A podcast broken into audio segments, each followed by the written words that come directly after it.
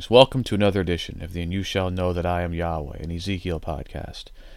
Very glad that you've joined us, and thanks for the gift of spending time as we continue to explore what God has made known through Ezekiel. Today we explore chapter 18. The word of Yahweh came to me. What do you mean by repeating this proverb concerning the land of Israel? The fathers have eaten sour grapes, and the children's teeth are set on edge. As I live, declares the Lord Yahweh, this proverb shall no more be used by you in Israel. Behold, all souls are mine. The soul of the Father as well as the soul of the Son is mine. The soul that who sins will die. If a man is righteous and does what is just and right, if he does not eat upon the mountains, or lift up his eyes to the idols of the house of Israel, does not defile his neighbor's wife, or approach a woman in her time of menstrual impurity, does not oppress anyone, but restores to the debtor his pledge, commits no robbery, gives his bread to the hungry, and covers the naked with a garment, does not lend at interest or take any profit, withholds his hand from injustice, executes true justice between man and man, walks in my statutes, and keeps my rules by acting faithfully, he is righteous. He shall surely live, declares the Lord Yahweh. If he fathers a son who is violent, a shedder of blood, who does any of these things, though he himself did none of these things, who even eats upon the mountains, defiles his neighbor's wife, oppresses the poor and needy, commits robbery, does not restore the pledge, lifts up his eyes to the idols, commits abomination, lends at interest, and takes profit, shall he then live? He shall not live. He has done all these abominations. He shall surely die. His blood shall be upon himself. Now suppose this man fathers a son who sees all the sins that his father has done. He sees and does not do likewise. He does not eat upon the mountains, or lift up his eyes to the idols of the house of Israel, does not defile his neighbor's wife, does not oppress anyone, exacts no pledge, commits no robbery, but gives his bread to the hungry, and covers the naked with a garment, withholds his hand from iniquity, and takes no interest or profit, obeys my rules, and walks in my statutes. He shall not die for his father's iniquity, he shall surely live. As for his father, because he practiced extortion, robbed his brother, and did what is not good among his people, behold, he shall die for his iniquity. Yet you say, Why should not the son suffer for the iniquity of the father? When the son has done what is just and right, and has been careful to observe all my statutes, he shall surely live. The soul who sins shall die. The Son shall not suffer for the iniquity of the Father, nor the Father suffer for the iniquity of the Son. The righteousness of the righteous shall be upon himself, and the wickedness of the wicked shall be upon himself.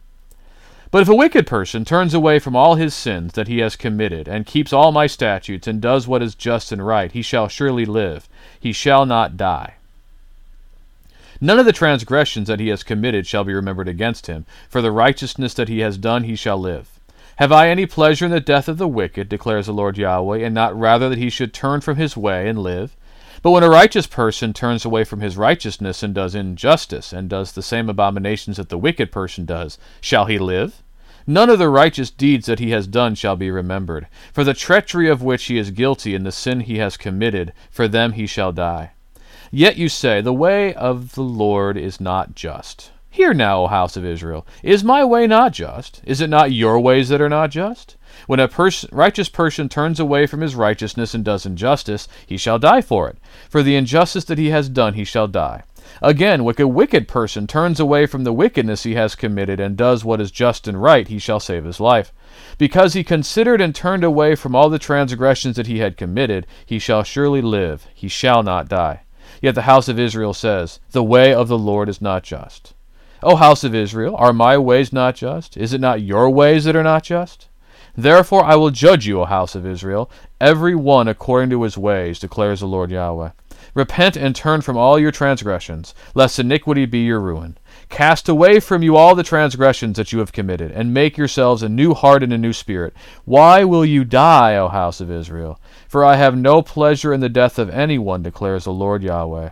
So turn and live.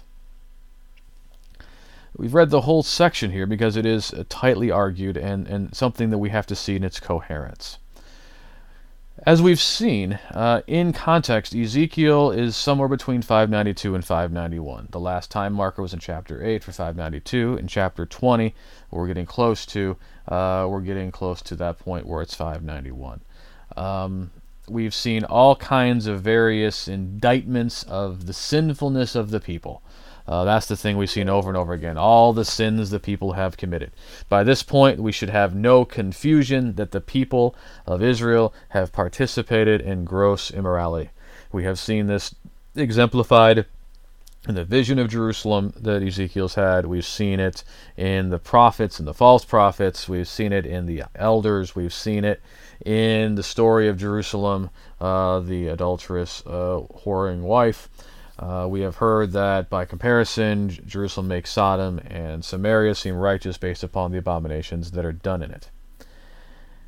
And we saw in chapter 17 this parable regarding the implications of the treachery that Zedekiah has participated in. Um, if indeed we have these messages spread over time, uh, we can be almost certain that at the bare minimum, uh, there is consultation being made in the halls of the court of Babylon regarding a likely Western campaign that is going to lead to the destruction of Jerusalem. Um, perhaps we're already at the point where preparations have been made. Uh, perhaps even since in chapter 21 uh, they are already at the juncture uh, where they would go on either to Rabbah of Ammon or they would go to Jerusalem. Maybe uh, everybody's already on the march. That basically the judgment that God has decreed is reaching its inexorable end. And so we get this message from Ezekiel based upon this proverb. The fathers have eaten sour grapes, and the children's teeth are set on edge. We also saw this in Jeremiah chapter uh, 31. This is discussed as well. Uh, this parable here um, means uh, that uh, the idea is that the children suffer from what the parents have done. The fathers have eaten sour grapes, the children's teeth are set on edge. The fathers sin, the children bear the punishment. That's the thrust of this parable. And then what Ezekiel goes through are two sets of illustrations where God is trying to establish that he holds responsible for sin those who commit the sin, that those who uh, commit the sin bear the guilt of the sin. He does this first in verses 5 through 18 by looking at three generations. Uh, we have the first generation, uh, the quote unquote grandfather, is a fully righteous person, and we see all the ways in which he is righteous. He does not uh, commit idolatry, he does not commit adultery, he observes the, the, the, the, the laws about uh, cleanliness. He does not steal. He gives to those in need. He does justice. He will live. But then we have the second generation, who would be the father, uh, the son of the grandfather. And he does not do these things. He is a very wicked person. And he will die in his sin. He, uh, his blood is upon himself. And then we have the third generation, the son uh, the grandson of the grandfather, the son of the father. He has turned away from the sins of his father and has worked toward the righteousness like his grandfather. He will not suffer because his father has committed sin. And yet Israel says, Why should not the son suffer for the iniquity of the father? And this is where we get this idea the soul that sins will die, the Son will not suffer for the iniquity of the Father, nor the Father for the iniquity of the Son. The righteousness of the righteous are upon themselves, the wicked of the wicked shall be upon themselves. Now, in this three situations, we have very clear cut fully righteous, fully sinful, fully righteous.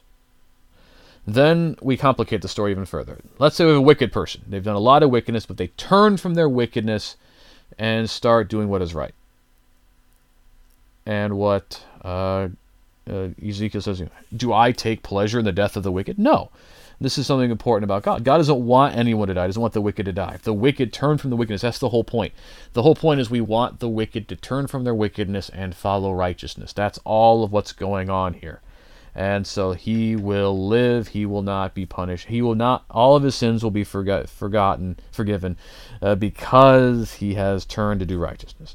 And on the other hand, a righteous person, if they turn from their righteousness to do wickedness, can they live? The, the righteous deeds will not be remembered um, because the, the treachery and the sin that they have done, that will be remembered. And this is where Israel then says, The Lord's way is not just in the English Standard. Uh, the, the term in the Hebrew is this word takan. It kind of means to arrange, equalize, to level, estimate, to bear up, to be equal or unequal. So God's way is lacking. It's unequal. They're saying your ways are unequal. This doesn't seem right. And this is kind of the, the, the point of offense here. That the house of Israel feels this way. Uh, and, and Ezekiel is trying to say here look, if somebody turns from righteousness and does injustice, he's going to suffer for that. Uh, when a wicked turns from the wickedness and does what is right, he will save his life. Um, and, and, this is exhortation. This is how I'm going to judge you, Israel. Turn from your ways, turn from your transgressions, lest you have, be ruined by your sin. Turn away so you don't have to die. That that's really the thrust. This is a, a last ditch prophetic plea. Now, it's very important about this passage, and I try to really keep it in context because uh, this is passage is taken out of context frequently and made to serve a very different master in the 21st century. Uh, in a time where we now are hyper individualist and libertarian in, in philosophy, uh, having been very influenced by Locke and his tabula rasa idea of, of humanity. Um, the same message will be found in chapter 33 um, as well. We're going to return to it in 33 um, for a different reason. And so we need to understand the reason here. And notice notice what's going on in Israel to precipitate why Ezekiel is saying these things. The fathers have eaten sour grapes, and the children's teeth are set on edge. Why should not the son suffer for the iniquity of the father? The way of the Lord is unequal. What what is all of this stemming from? What it seems like you've got going on here in Israel is you've got this viewpoint that our doom is fated. When it comes to these judgments, our doom is fated. Our fathers have sinned, therefore we are going to suffer the punishment from our fathers' sins. Um, and the thing is, is you can totally understand why they feel this way. In the book of Second Kings, the author of Second Kings makes it extremely apparent that God made the decision that Judah was going to be overrun and destroyed in the days of Manasseh. That it was Manasseh's sinfulness that led to that trigger. It's going to happen. It's going to be destroyed. It's not even just something that is decreed at that time. When the book of the law is found, and they read all of the punishments that come from all of this sinfulness. And they realize how sinful they've been. And so they try to find a prophet. And they end up going to Huldah the prophetess. Huldah the prophet says yes all of these things are going to come upon jerusalem. The devastation has been decreed. It will not be in your generation because of your faithfulness. And so the one message that's gotten out there and you can see that the message gotten out there, is Yahweh has decreed the destruction of Jerusalem and Judah. It's going to happen. And so what happens is that you get in this posture of we are suffering because of what our fathers have done. And this is the generation upon which all this is going to come. And you can sit back and ask, is this objectively the most sinful generation of Judahites? And it would be hard to argue or sustain that. I mean, you can certainly, if there's any question about that, you can go back to uh, the northern kingdom of Israel. Was the generation uh, around 720, 730 the most sinful generation of Israelites? Well, even in the text, we're told that really the nadir of that particular uh, time was the days of Ahab. It was the days of Ahab that were the worst, uh, where Baal service had become far more prevalent and even kind of ascendant. And uh, Jehu, you know, wiped the land of the Baals. Um, you know, maybe, you know, when we weren't there, maybe it really got bad at the very end. I'm sure it wasn't pleasant, but you could make the argument that it wasn't the worst generation. But the judgment that had been piling up, the sins that had been piling up, the, the, the, the injustice that had been piling up, it all gets poured out on that last generation in a way that doesn't happen to each generation. And the same thing is going on here. Um, if the land is going to suffer the devastation that it was decreed in the days of Manasseh, there is a sense in which, yes, the sons are bearing uh, something from what their fathers have done. There's there's no way of really getting around that. Uh, but what Ezekiel's trying to point out here is that they have become too fatalistic the other way. Whereas modern Americans are maybe a little too libertarian about all of this and have very little one desire to understand the legacy and inheritance, and that legacy and inheritance is a two way street and has problems as well as benefits. Uh, with Ezekiel, it, the generation of Israelites there are completely of a different mind. That uh, the apple never far, falls far from the tree, therefore, uh, what fathers have done, sons will pay for. And so, what Ezekiel's trying to do here is to create some distance, to say, you can turn and live, so that he can show them that you can turn and live. What is going to happen to Jerusalem doesn't have to happen to you. You can live. God does not take pleasure in your death. He's not taking pleasure in this judgment. Because the good question to ask is okay, if it was decreed in the days of Manasseh, why has it taken to this generation? Well, in Second Chronicles, we learn that Manasseh repents and he prays for forgiveness. Uh, his son Ammonoi reigns two years. Uh, Josiah very firmly um, is on the side of God and does a lot of cleansing and reform. And therefore, as we said, the prophet us that it would not happen in his days. And we see that uh, it's that next generation, you know, with uh, Jehoahaz not lasting long, and then Jehoiakim, both of whom will be lamented in the next chapter. Uh, now, now the final thing has happened. It's now this generation where it happens, and the notable thing that we see with this generation is we don't see the repentance. We see wicked kings breaking faith, not trusting in Yahweh, and that is why it comes upon this generation, the first generation that has been fully unrepentant uh, since the decree was made. Uh, and if they had just turned in repentance, they would have been fine. It's a very important reminder, though, about what, what, what justice looks like, what equal and unequal looks like. Because you can kind of see what the Israelites are saying. It's like, all right, so you got this guy, he has this long body of awful things he's done. And then at the, at, he, he changes at the last minute and he turns and does good things at the end. Kind of like your Ebenezer Scrooge character, right? So you can see the argument where he's been awful this whole life, but now at the end he's going to be fine because he did okay. At the same time, we got this dude who's a saint all of his life, and then he finally at the very end decides to start living it up and does some bad stuff. And you're just going to judge that whole life on the basis of the end. You know, you can make the argument, how is this equal? You're, you're totally weighing it toward the end of everything. And there's really no argument about that. He said, your ways are unequal because you're not giving weight to the fact that the person turned. And it's one of those things where we have just so absorbed the logic of what Yahweh is saying through Ezekiel that that's just the way that we see it, that we, we, we don't step back and see why Israel was looking at it a different way. It's, by the way, not at all to justify, excuse, or rationalize the way Israel looks at it, because the way of Israel is unequal. It is not right. It is leading them to this very unhealthy place where they're now going to be completely destroyed, and they think that there was nothing they could do about it. Um, but they certainly could have. They could have changed and they could have repented. Um, there's a lot that we can say about how this passage ends up being used in the 21st century. Uh, it ends up becoming a major part to play in the arguments surrounding original sin or ancestral sin uh, and free will and free choice. Um, it, it, there's a lot going into this about generational patterns that we could get into. Uh, but we I want to keep it in context for us that Ezekiel is not proving to be a hyper individualist libertarian here. Because there's one point in the line of logic, an argument that is used from Ezekiel 18 that Ezekiel is proving is, is the weakest plank.